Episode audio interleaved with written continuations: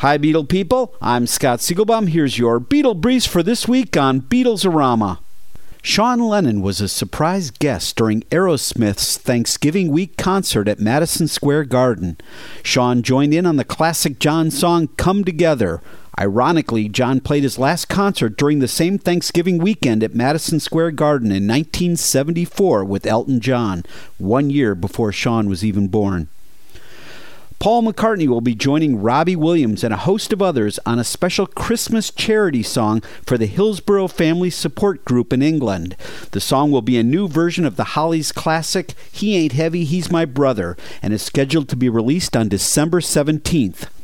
Paul McCartney's Band on the Run has been inducted into the Grammy Hall of Fame. This is Paul's first solo project to be given that honor. Paul joins John Lennon, whose Imagine was inducted in 1999, as well as 15 Beatles releases. Ringo Starr will be included on a new charity release for Hurricane Sandy victims. Ringo's contribution will be a live version of his song Wings with the All Star Band. Orders are being taken now at pledgemusic.com. And finally, Pete Bennett, former director of promotions for Apple Records and Beatles Insider, has passed away. Bennett was 77. Check out rare Beatles signed artwork as well as famous Beatle photographs and animation at rockartshow.com. I'm Scott Siegelbaum for Beatlesorama.